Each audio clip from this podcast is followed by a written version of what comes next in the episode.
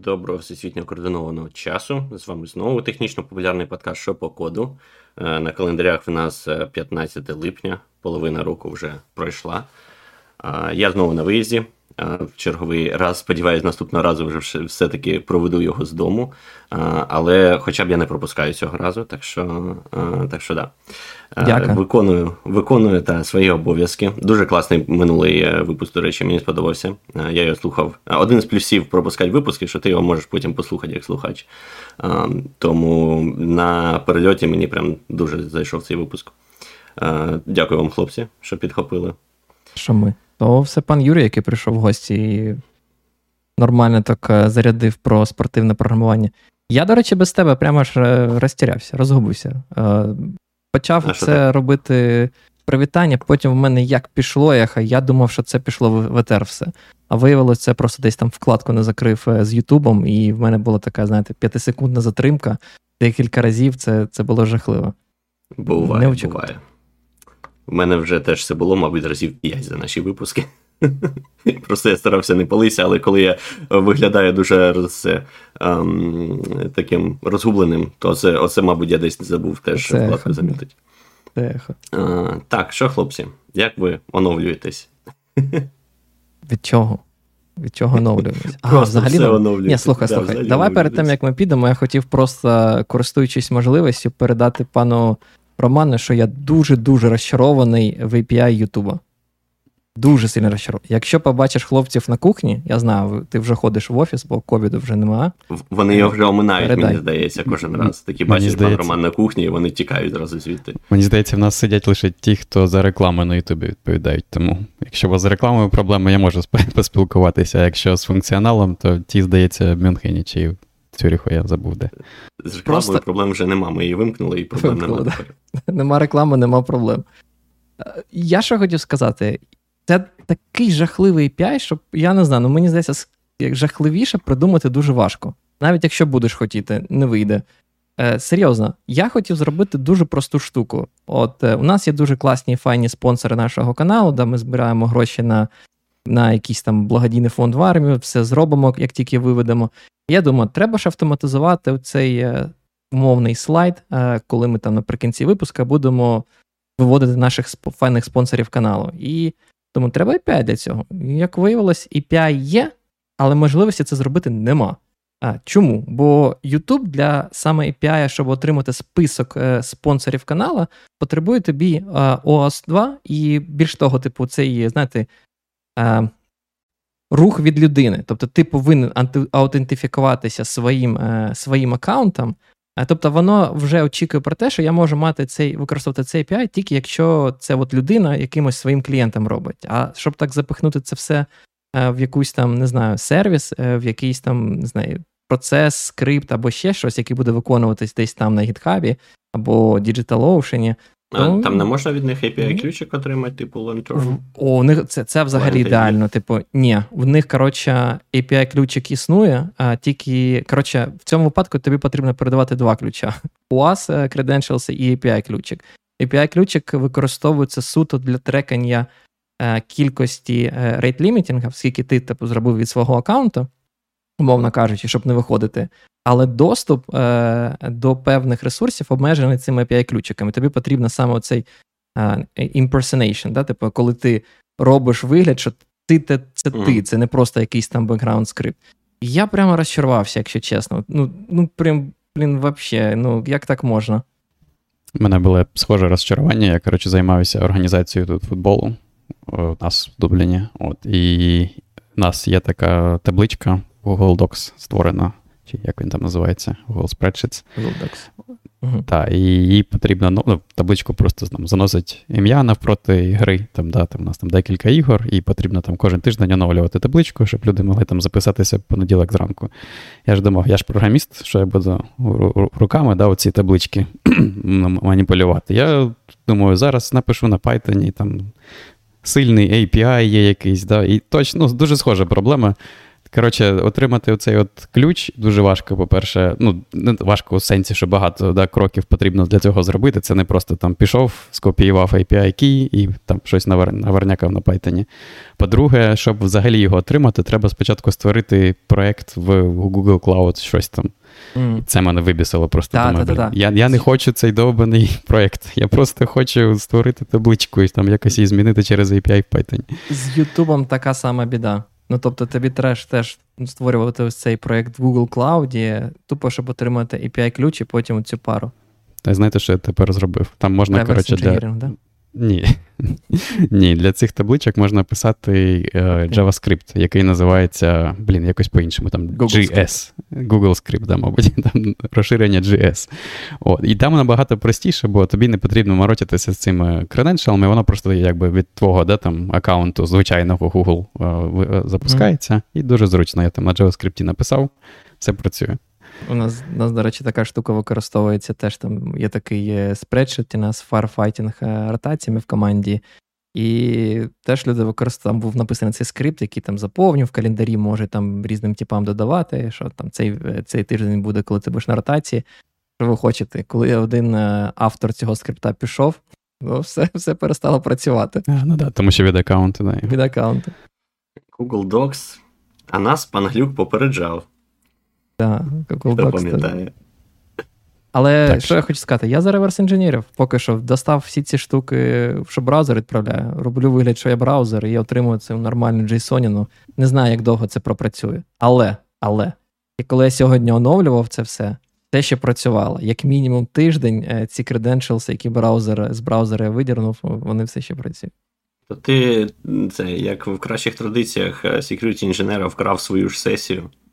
Я сенсі. якраз тільки на днях твітив, що мені здається, Burp дуже класна штука для веб-девелопінгу і ну, там, для дебагу, зневадження і таке інше. От тобі це теж треба освоїти Burp і буде класно. Хто знає, це така коротше тула для а, там, пентесінгу, а, що дозволяє багато всяких зручних штук робити. Там, Перехватувати запити, маніпулювати ними на ходу там, і таке інше. Вона на моєму арчільноксі запуститься? Має запуститись там Community Edition, я думаю, скрізь має бути, навіть на Arch Linux. Ем, Більш того, там же ж. Ем, а, то правда не на базі Arch, ну, найпопулярніший дистрибутив для там всяких security, пентестерів і таке інше. Цей же ж, господи. Ем, як він з дракончиком називається, постійно забуваю. Він здається там на на основі чи Debian, чи Ubuntu, от, але коротше на Linux, тому все буде окей. Ну, це класно. Пропоную переходити на ці оптимістичній ноті до обговорення апгрейдів від Netflix. Да? Тобто вийшла стаття, причому давно, да? ще в травні. Пане, як да. ти її взагалі відкопав? Травень, це ж було два місяці тому. Та бачиш, я в фідлі свій заходжу не так часто. Reddit, до речі, ще не перевіряв, там блекаут чи є, чи, чи вже нема. Чи, чи домовилися? Е, Ну, як домовились? Я думав, що це можна буде на наступний випуск по новинам. Ну ладно. Як домовились, до R Programming Subreddit прийшли, прийшов CEO і сказав: або ви перестаєте випендрюватись і робити це публічним форумом, або я вас всіх забаню. Ну і все. Диктатура. Так собі порішали демократія. Та да, зрозуміло. Ну, так чи інакше, так. Коротше, знайшов на Фідлі е, статтю, вже той, вже і хлопці пожалілися, що якась фігня від Netflix, і там в чаті да, в нас не було особливо. А, коментарів жодних. Ну, подивимось, що воно з того буде. Я думаю, ми можемо з нею зробити обговорення, як як ми хочемо в інше русло перевести. Але деякі цікаві речі там були.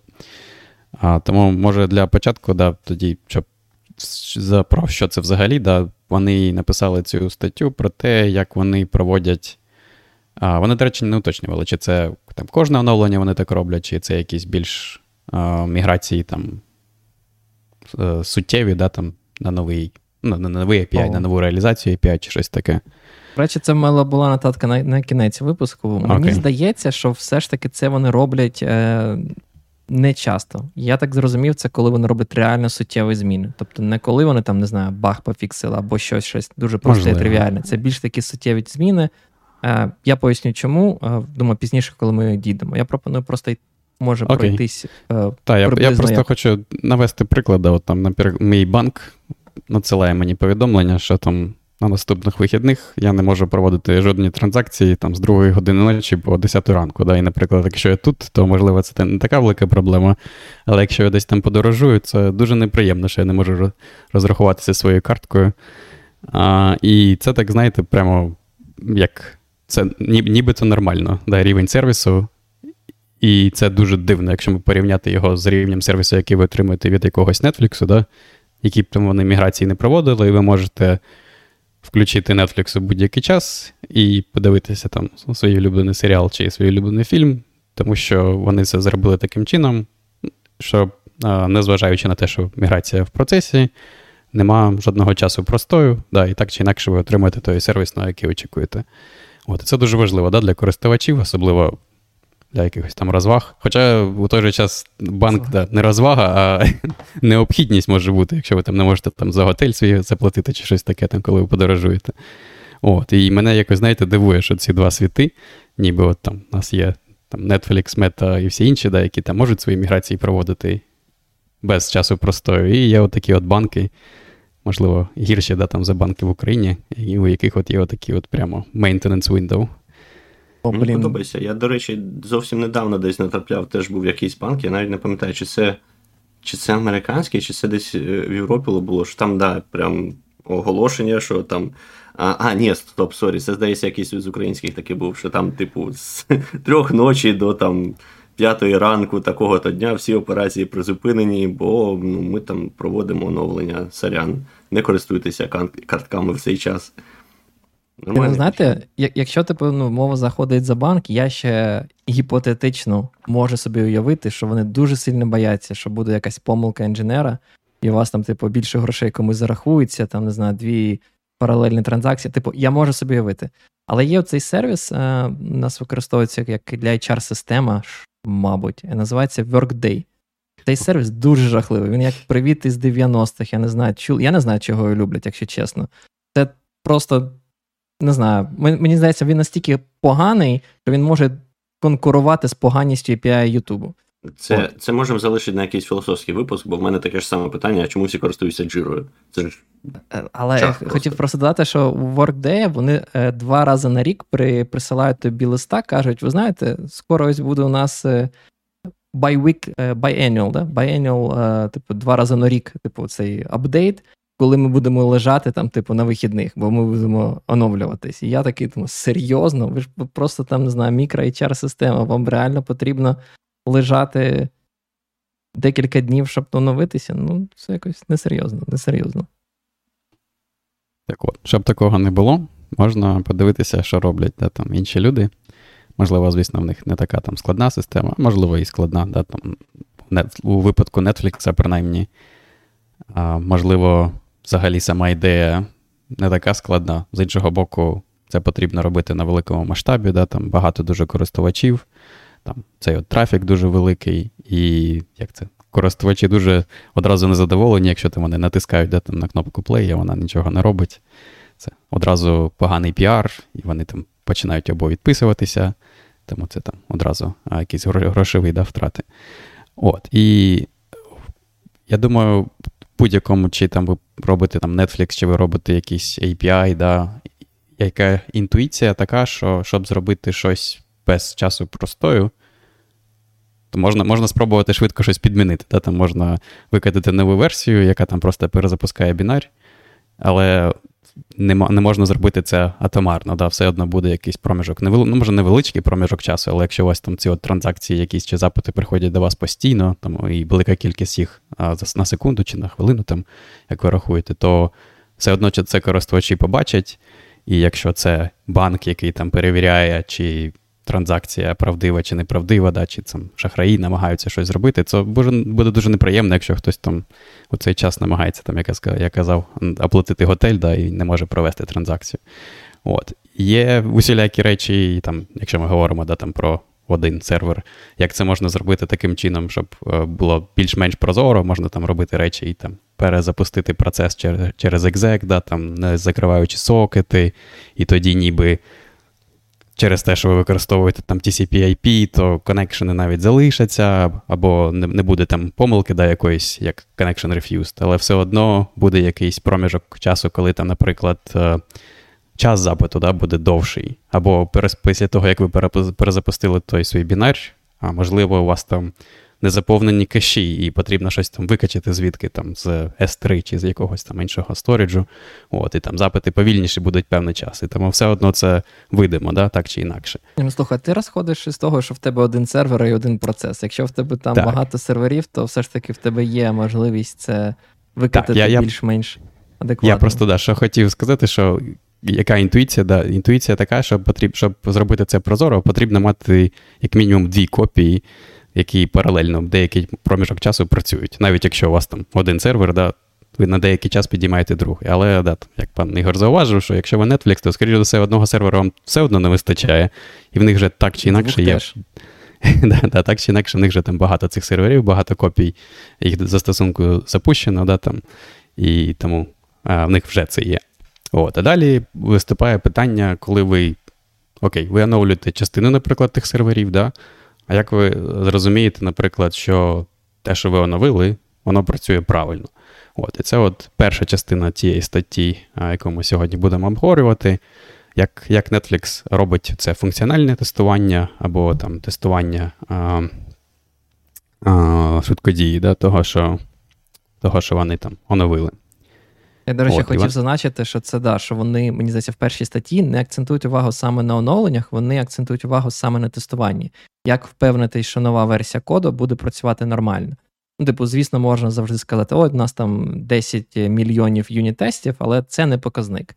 Не показник з багатьох причин, бо дуже часто, там, наприклад, одна з, як мені здається, із е, основних, е, якраз таки те, що Юніт-тести можуть е, так чи інакше перевірити якусь коректність е, цього коду, але вони вам не скажуть, що система працює цілком нормально, тобто е, всі інші сервіси сумісні з вашим сервісом, і вам дуже складно в юніт-тестах саме перевірити якісь там, не знаю, клод тестування або scalable тестування. Можливо, ваш код просто став повільніше, а ви цього ну, не побачите, поки не будете там, не знаю, під такою суттєвою навантаження не дасте свого сервісу.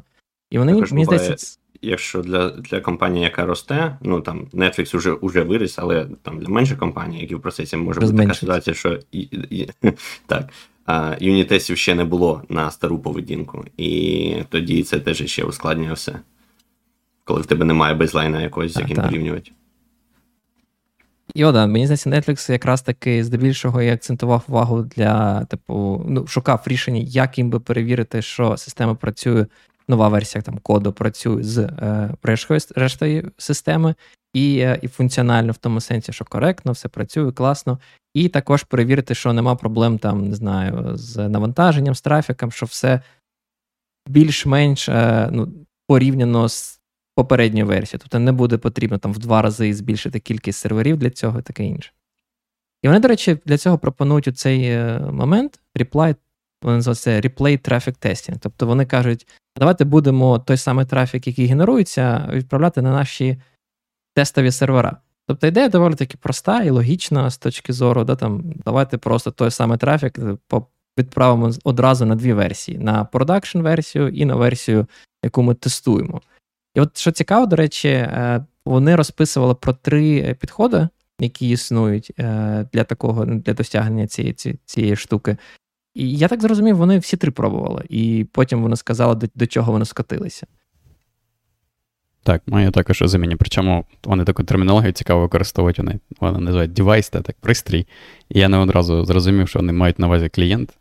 Але а, просто у, у їх випадку, да, мабуть, більшість трафіку приходить з якихось там пристроїв, типу на планшетів, на iOS, да, там, чи я не знаю, телефонів, да, телевізорів, телевізорів, до речі, да, якось забуваю, що, що у людей є телевізори. Smart TV.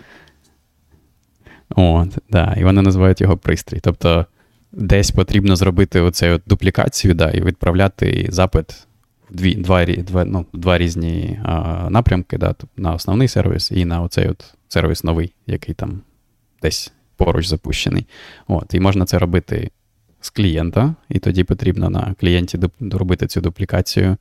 І тоді виникають питання, наприклад, окей, якщо ви будете два запити робити підряд, да, то це буде впливати на досвід користувача, да, бо двічі повільніше, принаймні. Да, Якщо вони однаково працюють, ці сервіси, то двічі повільніше. Тому там ці запити потрібно робити там паралельно, на не підряд.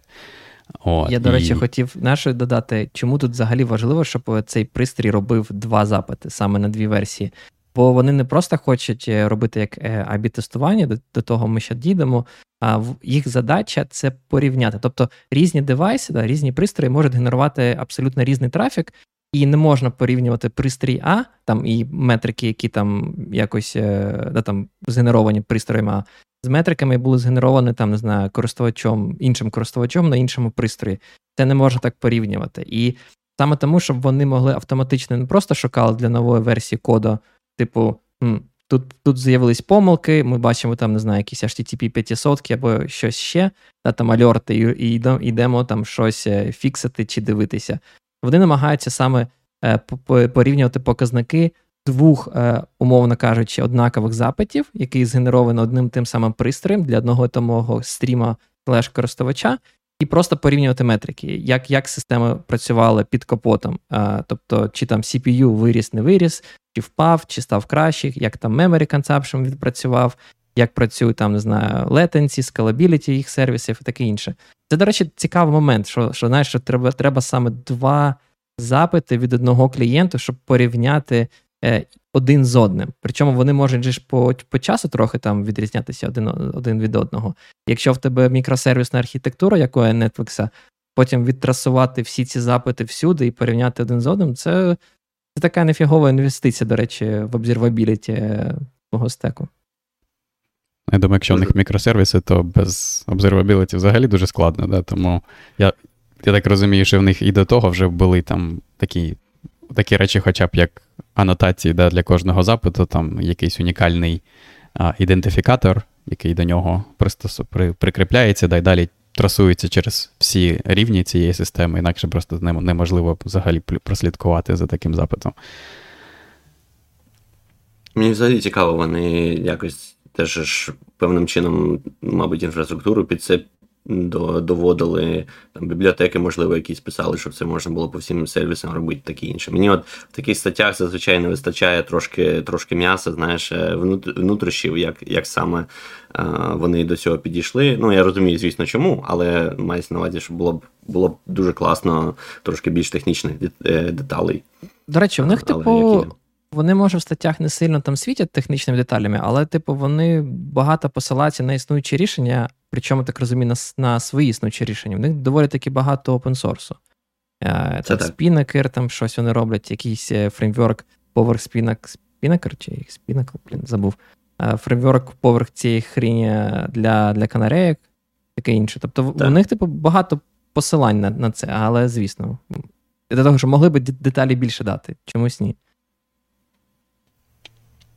Так, там а... трохи абстрактно, да, є таке. Але вони згадують, да, що дуже незручно це робити у тому сенсі, що хто там пише цей клієнт для, для пристрою. Тобто вони мають піти в код, змінити бізнес-логіку коду, щоб оце от подвійні запити, як ми сказали, да, щоб вони ще паралельні були, і потім додати оцю логіку порівняння. Це, ну, принаймні, це е, сміття да, в коді, яке ніби не має жодного типу, жодним чином не пов'язано, що саме код робить, а да, а просто там для того, щоб цю от логіку реалізувати. Тому вони хочуть якось її винести. От, І далі вони кажуть про те, що окей, ми спробували так, можна робити, але ми хочемо якось це перенести да, з клієнту на сервер. Тобто вони кажуть, що можна покласти це в вже в бекенд, і в бекенді, в принципі, робити рівним чином те саме. Єдине, що код запускається да, не на пристрої там вашому, а на їх бекенді. І, а, да, мабуть, ще от я забув згадати, що вони сказали, що ще одна проблема з тим, як мати це на клієнті, це те, що там користувачі оновлюють ці версії повільніше, да, там, і дуже багато часу займають такі експерименти, бо вам потрібно підготувати код, покласти його в нову версію, там потім користувачі оновилися до тієї версії, тільки потім і там починає запускатися. Да. От, І ну, ітерації дуже казали, довго займають. Вони там потім вже про це згадували, але про те, що цей код він не існує дуже довго. Типу, умовно кажучи, якщо там якась суттєва міграція вже була зроблена, ти це видаляєш. І знову ж таки питання: видалиш це, а що якщо є там досі якийсь старий клієнт, який досі на цей endpoint щось там відсилає? Тобто ти не хочеш ламати такі клієнти, тому ну, мати цей код в клієнтах погано, бо ти ніколи не знаєш, яку версію очікувати там і що вона буде робити. Да, на сервері трохи легше в плані того, що вони контролюють, коли саме да, там, оновлення буде, і там частоту цих оновлень можуть зробити а, більшою, наприклад, ніж звичайні, мабуть, які там релізи вони роблять на всі ці iOS, Android пристрої.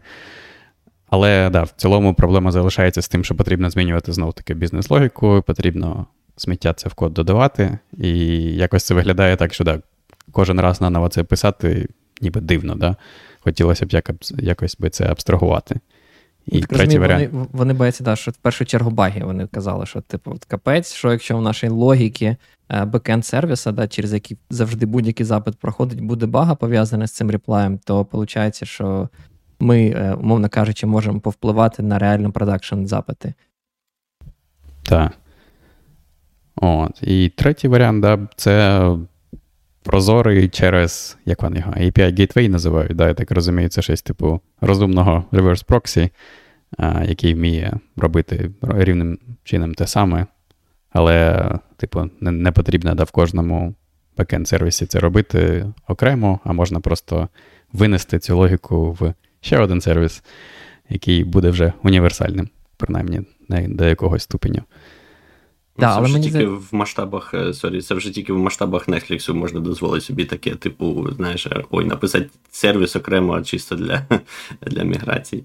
Тут, тут знаєш, який е, цікавий момент, який, якщо чесно, прям сильно не зрозумів е, зі статті. А про яку саме міграцію йде мова? Да? Тобто, ну очевидно, що вони не кажуть про те, що ми мігруємо там, не знаю, просто весь Netflix з архітектури версії 1 на архітектуру версії 2. Це, скоріш за все, якісь просто певні е, певні сервіси. Знову ж таки, ми, вони багато писали, що в них мікросервісна архітектура, значить, ми можемо собі уявити там реально сотні або не тисячі сервісів.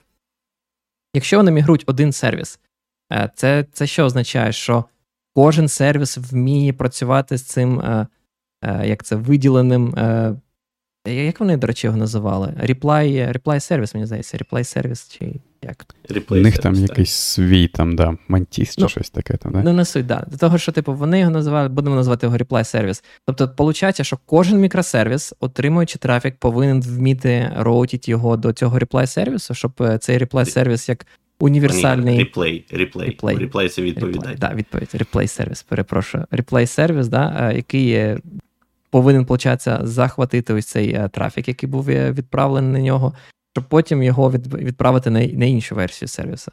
Чи чи як вони це собі уявляють? Я я просто не зрозумів це. Чи вони захвачують цей трафік десь там на е, як це називається, Edge? Типу, да, вони там декілька разів згадували про те, що в них є цей як API Gateway на на межі, куди прилітають весь трафік від клієнтів. Чи вони захватують більш, як це, більш е, атомарно, там, типу, на рівні окремого сервісу. Я думаю, там і так, і так. Вони згадували да, і про Edge, і про окремі сервіси, і вони, мені здається, чітко це не проговорюють, але моє очікування, принаймні, було б, що якщо, якщо це дійсно мікросервіси, да, то я б очікував, що там кожна окрема команда да, відповідає за свій окремий мікросервіс. І там це їх, да, там, за за, ним, за ними типу, закріплено, що вони мають додати підтримку цієї штуки для їх сервісу. І вони ну, можуть цю міграцію проводити, да, там, коли їм потрібно, не, не, незалежно від інших команд. Тобто цих реплей-сервісів буде багато для кожного, умовно кажучи, мікросервісу. Я думаю, це не обов'язково. Я думаю, в них може бути, знаєш, який типу універсальний там HA Proxy чи Nginx, чи що вони там самі напиляли, а, mm. які якимось чином можна підкласти там конфіг да, і сказати, що там запити на цей от сервіс потрібно дуплікувати на от ще оцей от endpoint. Там Я очікував щось типу. Ні, ні, дивись, там просто прикол в тому, що це ж не, не суть тільки дублікувати. Це ж не просто так. Вони ж якраз е, багато там приділили увагу, що чому, чому, типу, коли вони згадували про логіку, яка може зламати, вони кажуть про те, що різні версії їх е, сервісів можуть мати там різні нюанси. І одна, одна з основних задач це не просто дублікувати трафік на іншу версію сервіса, це потім порівняти, а який результат роботи цих сервісів. І порівнювати дуже часто, подекуди вони згадують про те, що API відповідь може відрізнятися. По-перше, темстемпи різні, по-друге, в них там е, іноді нема сортованих списків, і тобто якісь там теги можуть повертатися по-різному. Їм потрібно інкапсулювати цю логіку порівняння і аналізу е, оригінального запиту і реплей запиту, в якому сервісі. І я так зрозумів, вони в цьому сервісі прямо пишуть цю логіку, що а, от ні, я там я, зараз. Я думаю, вони це окремо роблять. Я думаю, вони просто зберігають. Ну, типу, два, дві відповіді, да? вони їх вміють корелювати, і потім вони це відгружають, відвантажують якийсь там а, систему зберігання даних, і потім в них є окремий а, вже пайплайн, який просто офлайн ну, обробляєте це, типу, цю штуку. Мені здається, що вони це в реплей роблять. Ну, інакше, да, інакше, як ти кажеш, їм би довелося цю логіку прямо от класти.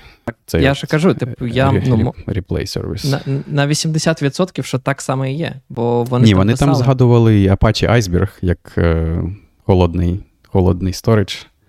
Так, да, до речі, це для для аналізації. Да, Це було. Дійсно, дійсно. Ну, ну тобто, я думаю, може бути і так, і так. Але я думаю, що більшість, скоріш за все, вони роблять через оцей от офлайн процесінг, інакше було б да, дуже незручно. І ще ти додаєш да, оці от накладні розходи, щоб зробити оцю от нормалізацію даних, як ти сказав, там, можливо, сортування списків, якісь там timestamp и викинути, да, там. А, Якщо там вони вони згадували, до речі, там, якщо у вас помінялася структура даних, там у вас був масив, а став там hash map, да, там, оці всі речі. Вони, по-перше, додають накладні розходи, по-друге, вони всі дуже різні, да, і вони для кожного конкретного запиту вони будуть різні. І вам якось да, потрібно інкапсулювати цю логіку і повторити її. Я я може не до кінця зрозумів. Ти маєш на увазі тоді, е, що що все ж таки replay сервіс це робить чи ні? Чи, ну, типу, ні, Я думаю, він просто збирає і від, відправляє кудись, а. де вони зберігають дані, а потім в них є окремий тобто, пайплайн. Просто умовний, не знаю, Nginx з Lua, який буде буде зберігати через не знаю, Lua розширення, якийсь сторідж. Так, я думаю, в коментарях так. робить припущення, що те, що ви задизайнили, воно набагато складніше, ніж те, що в них є насправді. Можливо, так і є, тому що ці статті часто, знаєш, такі дуже вже вилизані і прикрашені. Пан Глюк теж зазначав. А в реалі воно зазвичай все виглядає значно брудніше, так би мовити. Да? Знаєш, як оці популярні робить статті The Good, The Bad, The Ugly. От The Ugly зазвичай випускають з таких статей.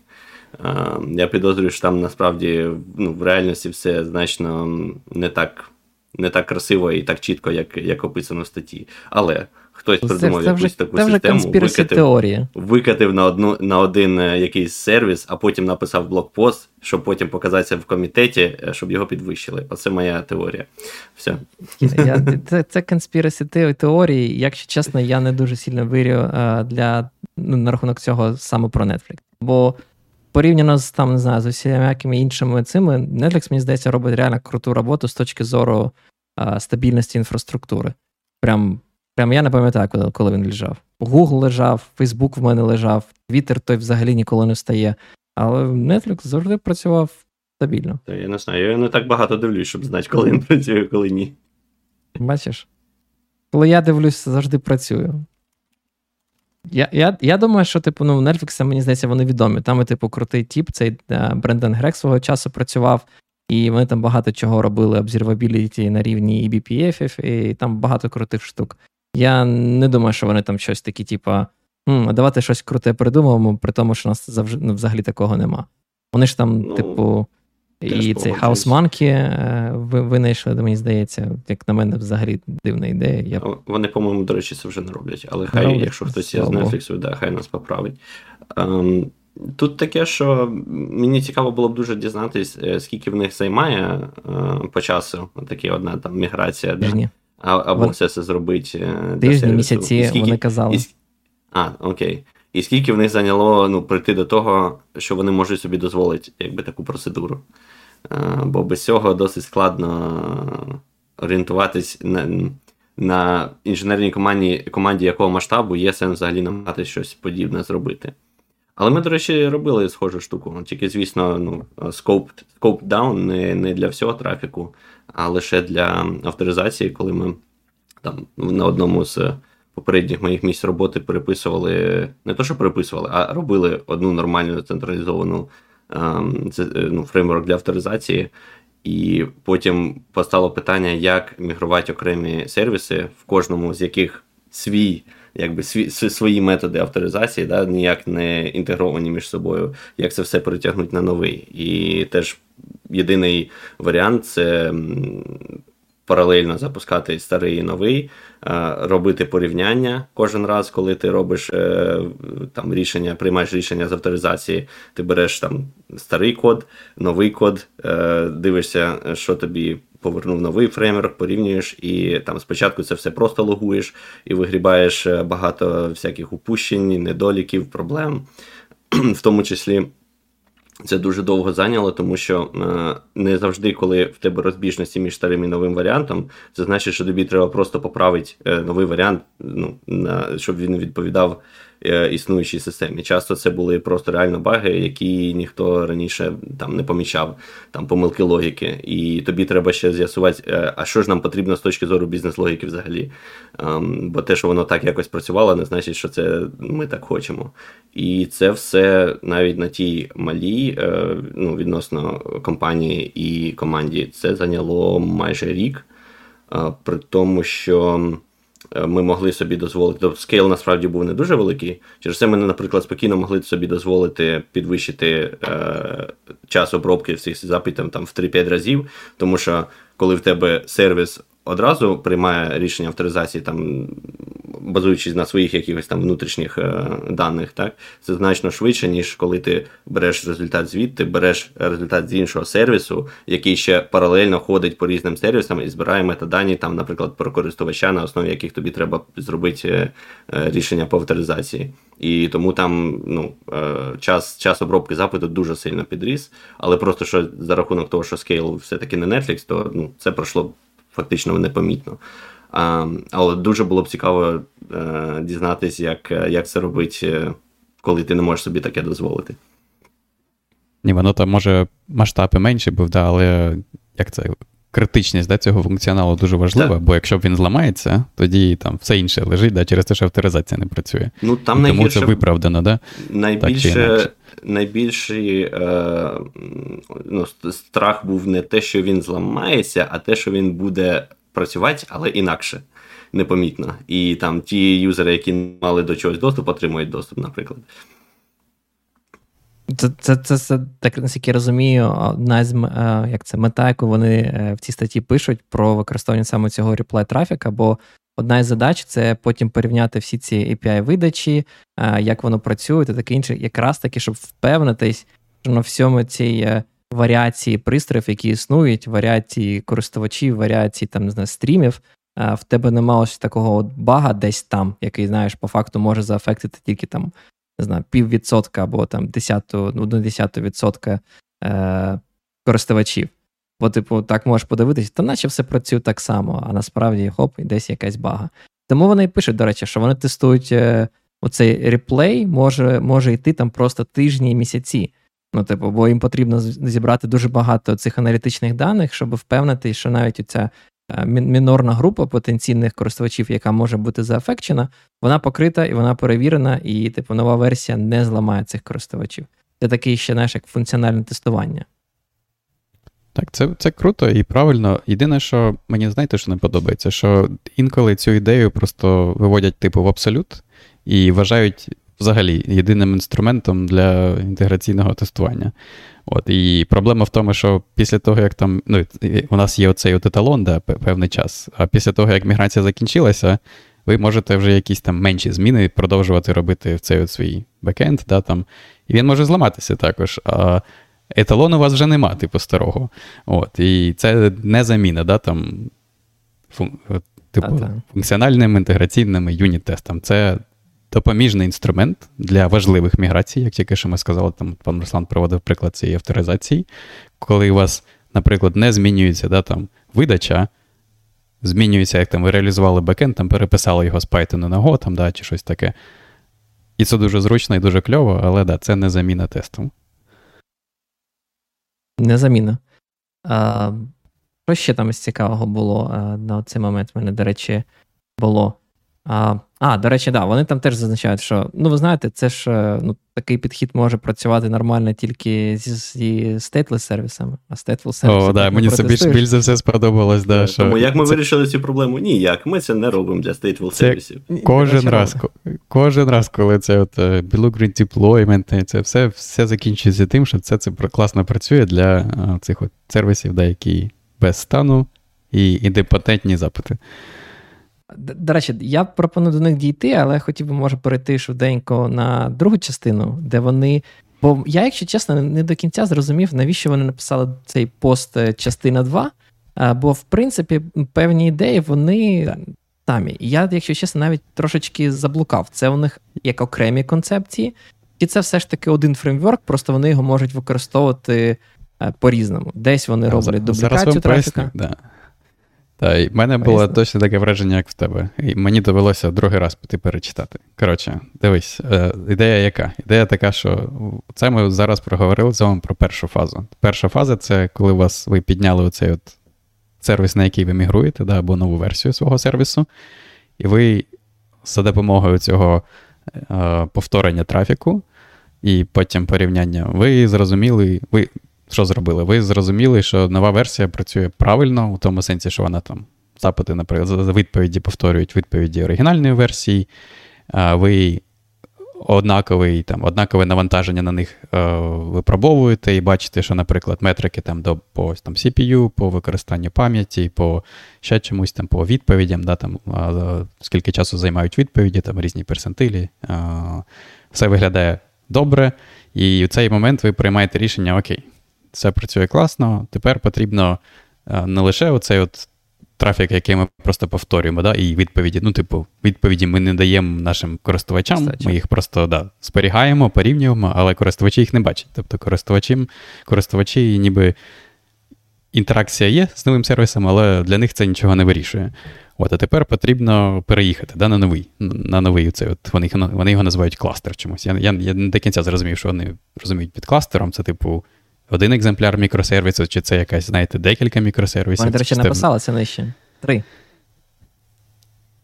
Ну, три? Тобто, дивись, вони пишуть про таку штуку, що в них насправді е, існує, виходить, а, як три кластери, умовно кажучи. В тебе є цей продакшн кластер, який може там тисячі інстансів мати, умовно кажучи. Є потім так званий baseline кластер, який завжди в них має три інстанси. І є канареєчний кластер, три instance и. Baseline кластер має ту саму версію, що, що і production. Але він підіймається суто для тесту, для того, щоб е, життя і трафік із state, умовно кажучи, канарейок і baseline кластера було однакове. Бо вони пишуть, що е, в цьому випадку там не знаю, роутити трафік на там старий production instance, який там може там не знаю, тиждень був онлайн. Буде нечесно, бо там, можливо, state кешів і інший, чи ще щось. І вони спеціально підіймають для цього теста. Е, е, і вони чомусь називають це саме це кластер. Тобто вони називають Canary кластер, Baseline кластер і Production кластер. Окей, я, мабуть, коротше, пропустив цей момент. Я, я ніби уважно читав статтю, але бачиш, не побачив. Окей. От, і да, як вони. е, Як тепер да, трафік мігрувати? От. І вони декілька речей згадують. Знову ж таки, мабуть, нічого ми там не відкриємо, да, якихось секретів. Всі, мабуть, здогадуються, да, що, що там буде. Буде приблизно наступне. Вони кажуть, що вони якимось чином можуть свій а, оцей от API Gateway налаштувати, щоб він частину запитів відправляв на оцей от кластер канарейку. От, яким саме чином, тут, мабуть, є, може, у чомусь цікавість.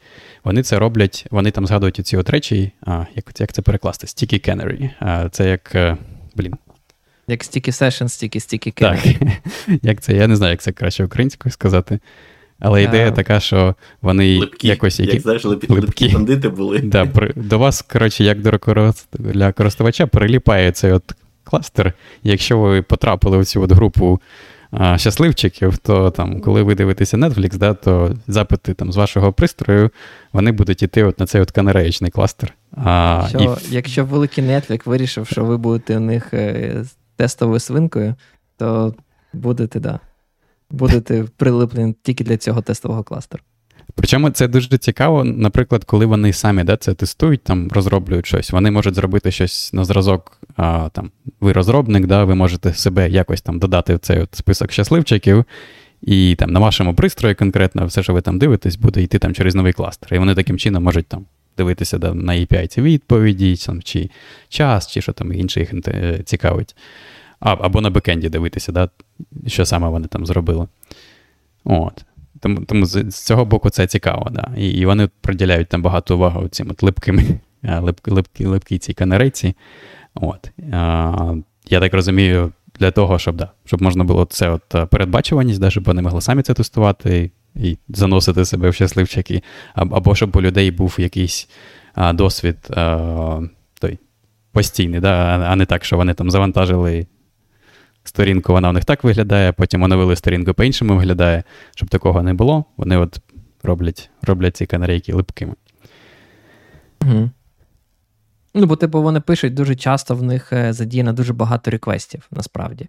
Вони там десь писали, що для того, щоб навіть запустити фільм, вам потрібно там зробити один запит, отримати посилання на стрім, який лежить десь там на на CDN, вам потрібно там отримати іншим посиланням якийсь там не знаю, метадату, і потім, коли ви там не знаю, запустили, вам потрібно засабмітити метрику, що типу стрім запустився, я там не знаю, в такий в такий-то час, таке інше.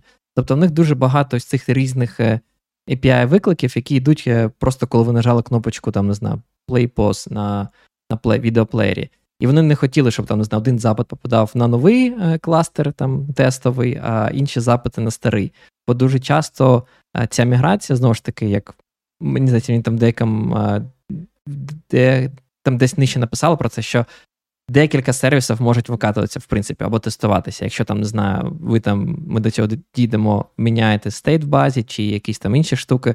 Вони хочуть, щоб цей е, досвід користувача був е, консистентний. Якщо там, типу, вони вже йдуть через новий кластер і записують там за нові дані, то далі вони будуть там отримувати ці теж там нов, дані в новому форматі. Е, там іншим е, API викликам. Тому вони хотіли так розумію, зробити цей stickiness, щоб е, чітко було. Так, і у цьому API Gateway, те, що знову ж таки, ну, жодних секретів. В них є, вони її називають dial, да, це типу як ручка, яку вони можуть крутити, щоб обрати кількість там, запитів або кількість користувачів, да, які мають отримати цей от новий досвід а, проти старого досвіду. І вони можуть динамічно змінювати щоб таким чином дивитися, там, як як їх система там на трафік реагує, там, чи є якісь проблеми там, да, там, з використанням пам'яті чи процесорного часу, чи щось іншого. Я, до речі, перший раз чую цей е, цей термін. Я завжди це називав е, абі-тестуванням. Там, не знаю, абі викаткою, коли ти типу, регулюєш, скільки ти відсотку трафіка хочеш відправляти вже на нову репліку, на нову версію. Я, коротше, прочитав я двічі перечитав той абзац, я не зрозумів, в чому різниця між канарейкою і A-B-тестінгом в їх порівнянні.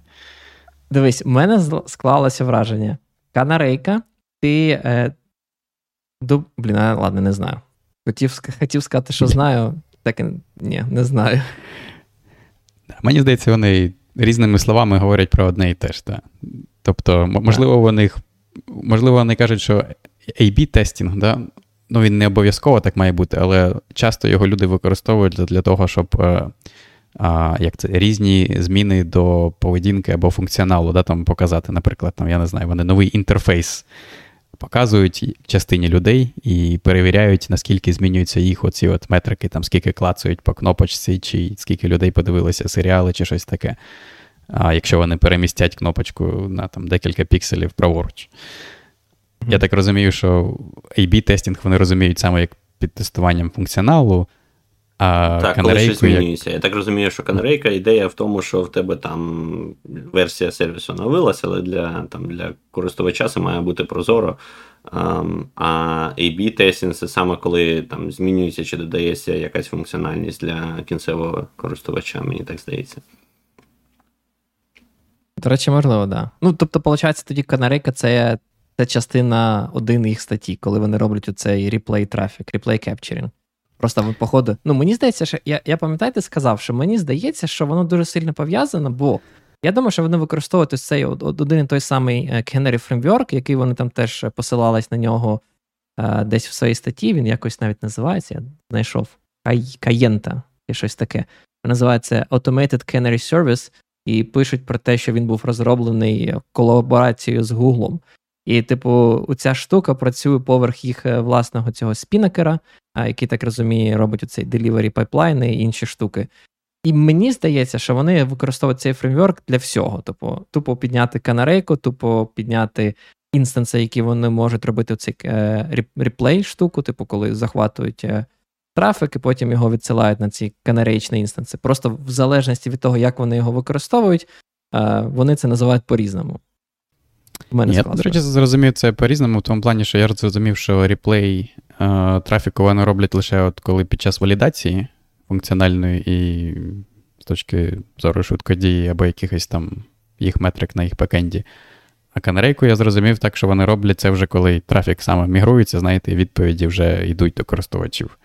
І далі вони можуть оцим дайлом да, підкручувати, скільки саме користувачів або скільки да, саме але, запитів. Але кепчерінг хто тебе підійме. Вони просто в попередній статті згадували про те, що в них там теж там десь писали про три інстанси. Як як вони потім в наступній розказали про канарейчний фреймворк, який підіймає бейзлайн і Кеннері. Тобто, дуже, ну, типу, термінологія у них просто дуже сильно схожа з термінологією, яку вони ну, використовують е, в цій статті про реплеї. Так, я думаю, там фреймворк один, скоріш за все, просто це, як я це собі бачу, це, типу, два два кроки в цьому етапі а, міграції. Кроки кроки інші, да. Я маю на увазі, типу, як цей е, фреймворк, який підіймає саме інстанси нової версії і, і типу, бейзлайни. Я думаю, що це вони використовують одне і те саме, просто просто по-різному. Ну, мені чомусь здається, ну хоча ладно. Ну, так. Виходить, ми Шо? намагаємося вигадати, як вони все Ми працює. любимо дизайн. Може нас послухати з Netflix, прийдуть, прийде хтось з Netflix. Якщо нас слухає хтось з Netflix, будь ласка, прийдіть і поясніть, чому не праві. А, Тому у вас так, такі стається... статті складні, так? Да? Так. Здається, ми з вами проговорили про все, окрім. Там, ну, мож, да, можливо, найцікавішого. Мені сподобалось. Ну, сподобалось, як вони вийшли з цього питання. Да, Мені сподобалось прямо першим, да, там десь вони написали про те, що нам не потрібна строга консистенція. Так думаю, ну ладно, це прямо дуже зручно. Що тобі саме сподобалось? Сподобалось, що це в самому кінці і дуже мало, там буквально декілька Два абзаців. Да. Е, але ідея така, да, що вони кажуть, що в них якась там дуже проста модель даних. На жаль, вони приклади не наводять, як саме це виглядає. Але що вони да, що вони зауважують, що чому вона проста, тому що немає а, зв'язків між різними об'єктами, да, і немає да, потреби в транзакціях, і тому у них все дуже просто, ніби. А як саме просто, коли їм потрібно мігрувати ці дані, то що вони роблять? Вони, типу, підіймають е, другий другий екземпляр цього, де вони зберігають ці дані. Знов таки вони не не кажуть, де саме вони зберігають. Пише Data Store. Data Store, да. Ну, Ідіть в Google, да, гугліть Data Store, скачуєте і запускаєте. А, от, да. І вони починають. А, І вони починають а, е, з сервісу, да, який використовує цей Store, вони. Як вони як це? Як о, схоже на повторення трафіку, але у цьому разі вони не повторюють трафік. Ну, ну ладно, в якомусь сенсі повторюють. Вони вони записи і оновлення роблять в обидва да, дата-стори, типу, і в перший, і в другий. І там модель сама даних може трошки відрізнятися, там, я не знаю, може більше полів, там, мабуть, чи чи може просто. Ну, Dual Write це святе. Ми ми це... так само робили. Так. І вони оновлюють обидва, да. А, Причому коли оновлюєш обидва, да, то ти ж не можеш все одразу оновити. Тобто ти оновлюєш окремі е, окремі записи в цьому датасторі, і потім ще потрібно якимось чином оновити ті, які не оновлювалися. Да, там, Якщо там я не заходив на Netflix і не дивився Netflix, то мають, вони якось мають піти і оновити е, запис про мій аккаунт вже окремо. І, і в них, типу, є.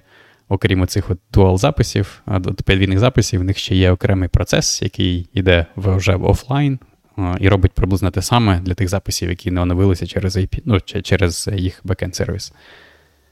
Це, це, до речі, знаєш, е, я про що про що подумав. Я от коли е, коли ми на початку там згадували, як часто вони це роблять, от всі ці штуки, мені здається, вони не роблять часто. Тобто, це не є, типу, не знаю, це е, оновлення, яке вони роблять для кожного коміта. Ну, там, умовно кажучи, якщо вони там взяти за те, що вони хоча б е, роблять ролаут нової версії мікросервісу там, знаю, раз на тиждень, навіть якщо раз на тиждень, там не на не на кожен коміт. Я собі не уявляю, як вони будуть оновлювати це цими всіми штуками, а давайте там тиждень або місяць почекаємо, або робити дуалврати на кожні зміни. Це, це типу, ну, ненормально, не мені здається. Ну, Тобто, це, скоріше за все, для реально важких змін, коли там дуже суттєва схема бази даних помінялася. І тоді я можу собі це уявити, що а, замість того, щоб там, не знаю, мучитися з існуюче, давайте придумаємо dual write, там вже з новою схемою будемо мігрувати там десь в бекграунді для існуючих користувачів, і якось потім а, викинемо стару стару версію.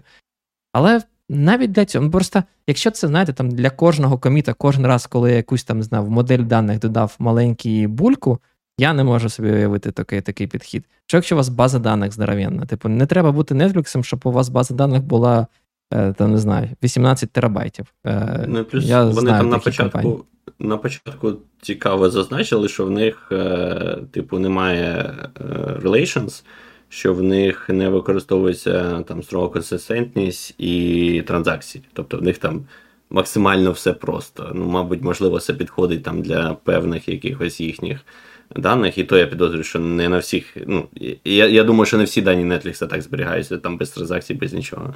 Я підозрюю, що це тільки там те, з чим працював автор безпосередньо статті, скоріш за все. Read-only такі. У нас не використовуються транзакції для read-only. Молодець. Робиш селект без begin commit. Та я от також читав, коротше, і думаю, блін, а як часто ви пишете сервіс, да, у якого оці от запити, які нічого не змінюють, да, там ідемпотентні, або ви пишете API, який працює без стану. І мені мені чомусь вдається, що, можливо, їх не так багато. І я, чесно кажучи, мені цікаво, що саме вони Netflix таким чином роблять. Я так розумію, вони можуть зробити щось на зразок, якась нова модель machine learning да, для рекомендацій, і вони там, в них є це окремий мікросервіс, який цю модель хостить, надає якийсь API, да, там, і рекомендації якимось чином. А, Ну, типу, щоб їх отримати, да, потрібно просто зробити передбачення на цій моделі і і вихлоп вам показати. Не потрібно йти там щось змінювати в базі даних, окрім там метрики, вони, мабуть, які збирають і все. Але просто такі речі, як навіть я подивився фільм, да, вони ж там десь мають зберігти. Ага, там я почав дивитися, там на цьому місці зупинився, потрібно запам'ятати, де саме я зупинився, і всі такі речі.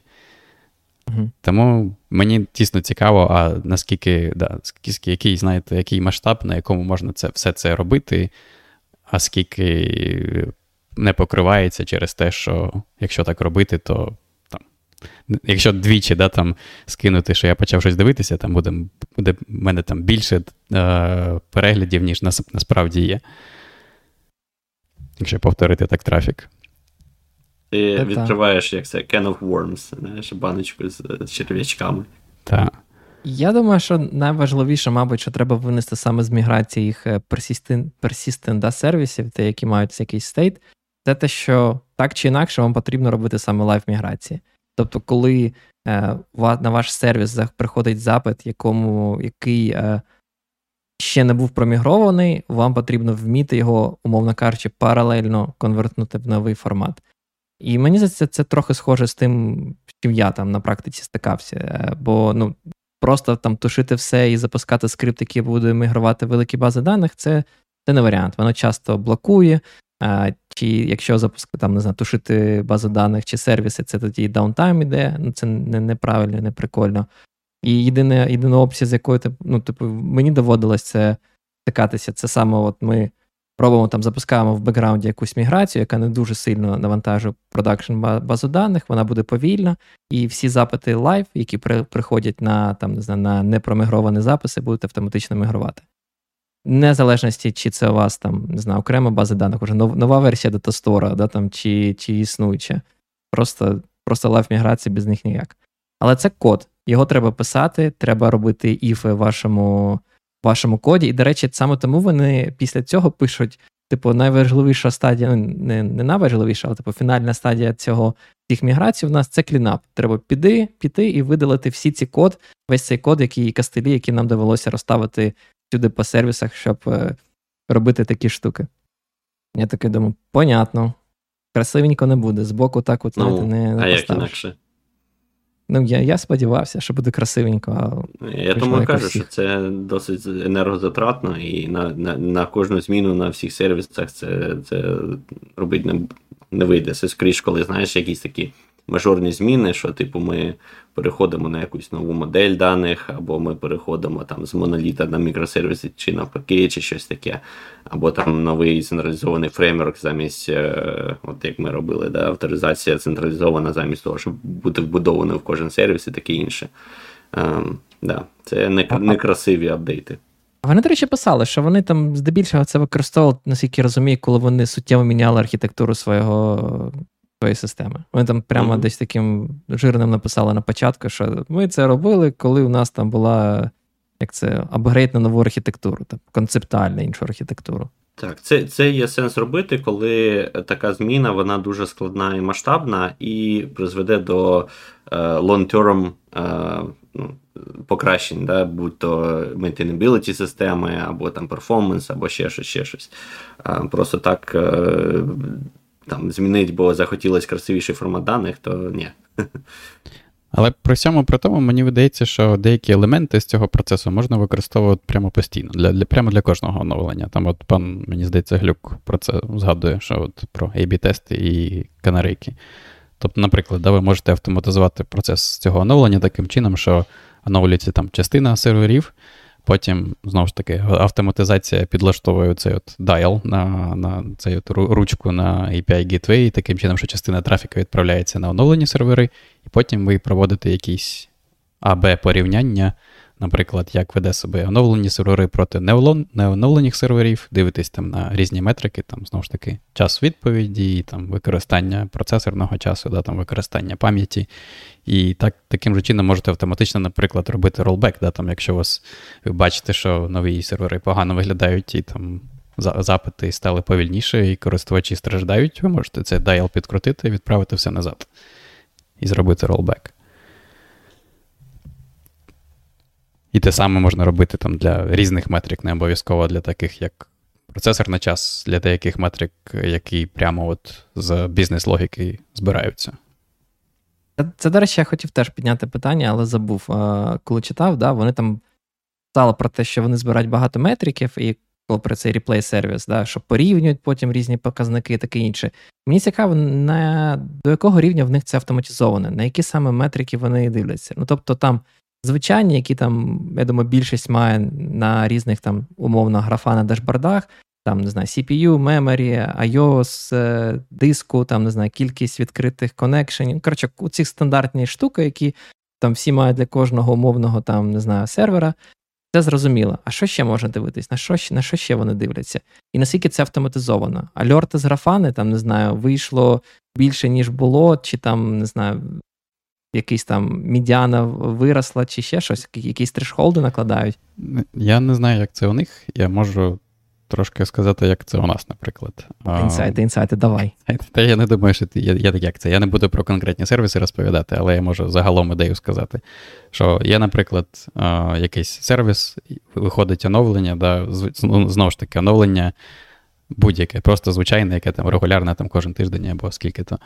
І є якісь певні інваріанти, які ну, просто не залежать від типу коду. Да? Це просто сервіс там щось порахував, яке є якесь значення, яке просто залежить від там, поточної конфігурації, скільки там скільки користувачі понастворювали даних, наприклад. uh От, І там, якщо ти оновив цей сервіс, да, там, ти все, там, після оновлення ти все одно очікуєш, що користувачі, там, скільки байтів користувачі а, зберігають, це значення воно не змінилося да, через те, що ти оновив сервіс. Бо воно, типу, не диктується кодом, воно диктується просто станом системи.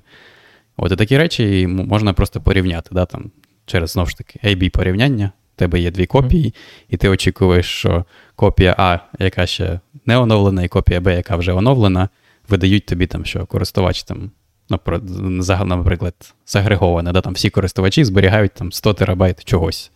Mm. От. І на, і, і ця метрика, да, вона вже просто от з бізнес-логіки приходить, бо це якась, якась метрика, яка характеризує поточний і, стан я, системи. Дивись, я я це розумію, це не проблема. А, Мені здається, навіть знаєш, в цих сучасних Kubernetes підходах інших дуже часто в тебе сервіс має е, мати якийсь спеціальний там API-рот, якщо ми кажемо там про http сервіс, який буде повертати тобі саме бізнесові метрики.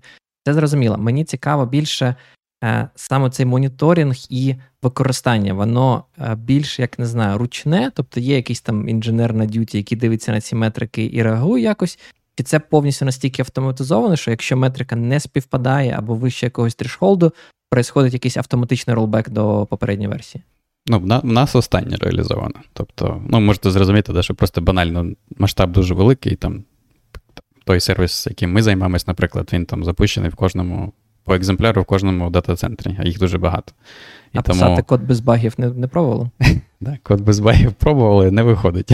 Тому тому доводиться канерейки використовувати ab порівняння. І да, от той механізм, який ми використовуємо для оновлення, да, він зробив оцей от, оновив частину екземплярів, зробив це канерейку, да, ці оновлені стають канерейкою, зробив ab порівняння, списку там список метрик задається наперед тим, хто пише цей сервіс, да, і ти знає, які метрики мають, ну, які метрики є, які метрики мають сенс, і там, що саме має з метриками статися. Да? Ну, Наприклад, якщо ми говоримо про я привів приклад, скільки там користувачі зберігають, тут, типу, правило, що не має змінитися, да? бо ми ми дивимося на одну і ту систему, воно має залишитися число тим самим.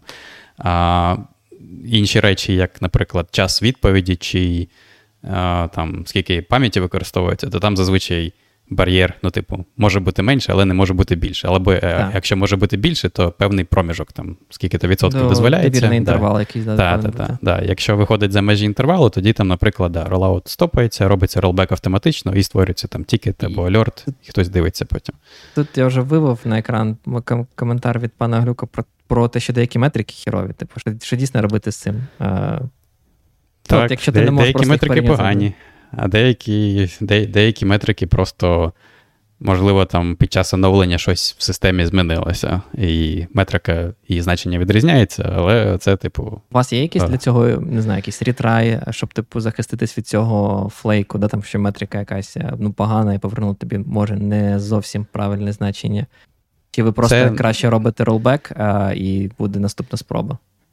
Ну, так, роб, робиться ролбек автоматично, а далі комусь треба розбиратися. І це най, найгірше насправді, бо там додати нову метрику просто, а то потім піти і зрозуміти, чи правильно правильно воно впало, чи ні, вже складніше. І да, це це дійсно складно в тому сенсі, щоб комусь потрібно піти і дивитися на ці графи, дивитися на визначення метрики. Можливо, можливо, там визначення погане, або можливо, метрика погана, або, можливо, потрібно там інтервал цей підвищити. А Якщо потрібно підвищити, то хто там, да, хто має там право сказати, ага, там, зараз ми будемо більше пам'яті використовувати, чи щось, чи нормально, чи це ненормально. Типу, хто, да, Це вже такий соціальний фактор і фактор. Що, штучний, як штучний інтелект поки що нас не замінив. Не робить цього всього. Скучно. Ні, штуч, штучний інтелект, до речі, допомагає а, ці от інтервали а, зрозуміти і схожі речі. Тобто там можна зробити таким чином, щоб єдиний, як це спростити оцей от процес, про який я тільки що сказав, щоб можна було, щоб інженер прийшов і сказав, наприклад, що цей вердикт був правильний або вердикт був неправильний, і потім це дає якийсь фідбек штучному інтелекту, і штучний інтелект підлаштовує гіперпараметри цієї моделі, яка там всередині ну, Це просто статистичний аналіз. Ну, весь все машинне навчання це статистичний аналіз, але ми збережемо це на серпневий випуск. AI, називаємо це AI. Не продається, так. Да? Слухай, якщо у вас є ще 10 хвилин, я хотів запитати, мені просто цікаво насправді, як е, як умовно великі компанії це роблять. А як у вас, типу, працює процес саме Continuous Delivery? Чи взагалі налаштований цей процес? Бо да, там я здебільшого мав справу таким от ось е, як е, ручним, он, ну не ручним, а скажімо, on-demand Blue Green Deploy, коли там вирішуємо, що окей, можна роздеплоїтися в продакшн, там, не знаю, дьорнемо якусь там умовно Jenkins Job, і вона піде там, зробить якийсь новий абсолютно кластер, потім там проведе там якісь тестування і зареконфігурить. Але мені цікаво саме Continuous Delivery. Чи у вас є якась автоматизація і промоушени між environment, там, не знаю, тест, е, staging, потім production. Як ви вибираєте, скільки часу повинно там, не знаю, крутитись в staging і перед тим, як запромоутитись в production? Чи це автоматизовано, чи це все одно типу інженер вирішує? Ну, є і так, і так, насправді. У нас те, що ти кажеш про цей прямо continuous, використовується для деяких сервісів, які ну, в нашому випадку в якому сенсі менш важливі. А, І да, вони прямо повністю автоматизовані, що просто релізи, як це? Те, що в голові да, там репозиторію, прямо береться, в якийсь час збирається і регулярно е, вивалюється на staging environment, потім порівнюються там метрики, знову ж таки, повністю автоматично, і якийсь час проходить цей промоушен до до цього, до продакшн. Скільки це час приблизно? Це типу година-дві, день-два, тиждень. Це залежить від сервісу, ти можеш налаштувати, як хочеш. Мені здається, в нашому випадку там щось декілька годин. Я я після, чесно кажучи, після... не, не пам'ятаю. Добре, ну для того, що це це години, це не там тижні. І таке питання: а після того, як ви промоутили, ви все одно використовуєте там мовне ab тестування для того, щоб е, трафік потрохи-потрохи е, перемикати на нову версію? Чи такі, типу, ну, на стейджингі працювала офігеть можна. Олин. Це під час оновлення буде, як я от намагався розказати, що там є три екземпляри, наприклад, де ми там оновили один, там почекали скільки-то часу, запустили AB порівняння, оці всі метрики прогнали, які в нас там є, які були додані. Або деякі стандартні. Ну, стандарт, Стандартні це, типу, там, споживання CPU чи пам'яті, воно, типу, для всіх однаково, Питання, чи під, універсальне. Під AB порівнянням ти маєш на увазі, коли ви вже в продакшені реально користувачів запустили, там, не знаю, якийсь відсоток, там один чи два відсотка. У цьому разі так. Це вже реальні це, запити прямо. Це вже реальні. Це не реплей, ні. Добре. Ну, і єдине, що да, якщо вони почнуть падати, наприклад, то цей ну, процес оновлення він автоматично зробить ролбек. Угу.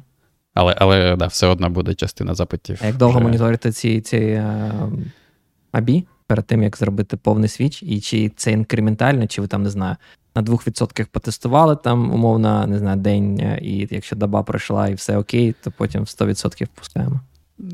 А, Тут це займає, типу, хвилини. Ну, скільки то там, 10-20 хвилин. Але але знову ж таки, я, мабуть, на, на, на, на вибачте, заговорити що не можу говорити під кінець. Я що хотів сказати, да, я не сказав те, що там, де я працюю, це в нас внутрішні сервіси. Тобто, це угу. нагору не той. Ніхто з ними це, не. Це не цікаво, я зрозумів, так.